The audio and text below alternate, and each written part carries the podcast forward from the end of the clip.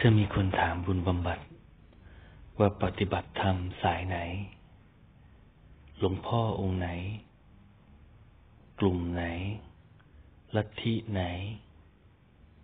ศาสนาไหนให้ตอบไปว่าเราปฏิบัติธรรมสายกลางเรายึดถือสิ่งที่เรียกว่าธรรมสากลเราเทียบคำสอนของทุกเรื่องกับธรรมสากลที่หากว่าอะไรเป็นธรรมสากลธรรมะนั้นคำสอนนั้นก็ควรจะเข้ากันได้ดุจน้ำกับน้ำนมซึ่งไม่ว่าจะเป็นคำสอนของศาสนาไหนลัทธิใด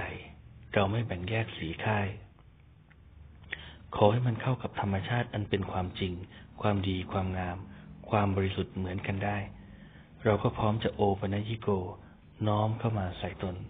แล้วก็โยนิโสมนสิการใคร่ควรพิจารณาตาม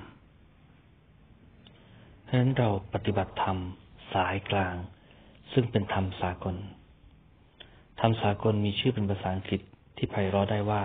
Universal Dhamma ธรรมสากล